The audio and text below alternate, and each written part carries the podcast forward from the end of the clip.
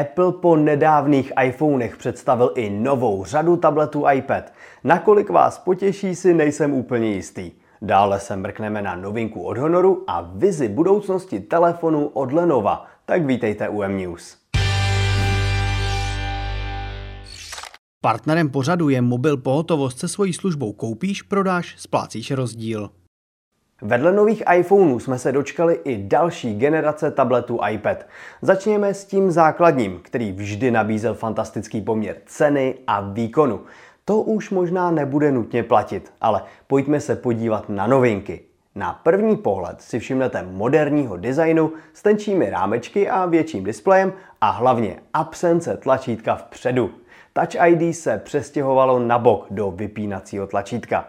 O výkon se stará A14 Bionic, na chipset M1 tedy zapomeňte. A základním uložištěm je stále směšných 64 GB. Konektorem je tentokrát USB-C.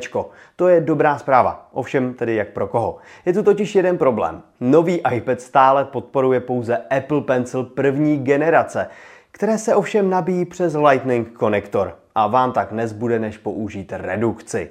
Tablet taky podporuje Magic Keyboard – Ovšem jejím nákupem cena ještě raketově vystřelí.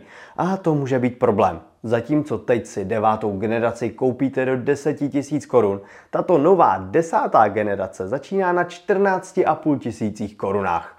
A to není malé zvýšení. A nezůstalo jenom u jednoho. Apple představil i novou generaci tabletu iPad Pro. Jeho hlavní inovací je nový chipset M2. Oproti první generaci nabízí vyšší výkon a lepší efektivitu. A zatímco u MacBooku to jistě oceníte, pro tablet jde o více než štědrou nabídku. Apple však evidentně chce, aby vám výkon vystačil i na roky dopředu a ve své prezentaci dával důraz na to, že jde o pracovní zařízení. Další inovace se týká Apple Pencil. V tomto případě samozřejmě druhé generace. Tablet rozpozná pero již z 12 mm a umožňuje reagovat na přiblížení, třeba pro náhled nebo zvětšení textového pole ještě předtím, než do něj klepnete. iPad Pro také nově zvládne natáčet ProRes videa. Jeho cena začíná na 26 tisících. I to znamená jisté zdražení. Oba tablety budou k dispozici již od 26. října. Novinka Honor X6 se podívá i na český trh. A to za příznivou cenu 4,5 tisíce korun.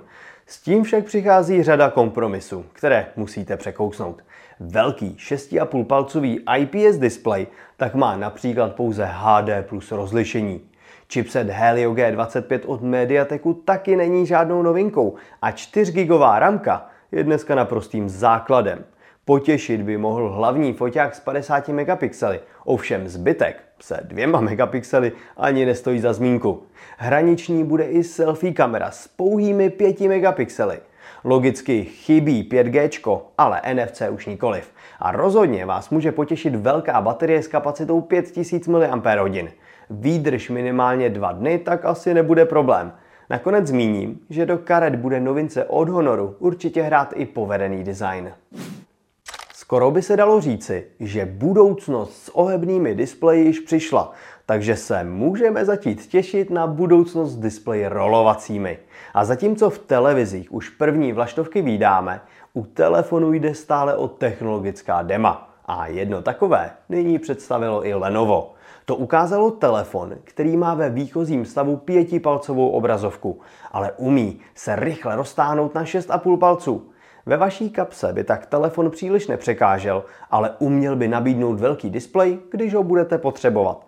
A přestože jde stále o hudbu budoucnosti a žádná konkrétní zařízení nám Lenovo neoznámilo, já se začínám těšit. A to je z dnešních novinek vše. Apple svou cenovou politikou opravdu pokouší lojalitu fanoušků. Více informací najdete na mobilenet.cz a já se budu těšit u dalšího vysílání.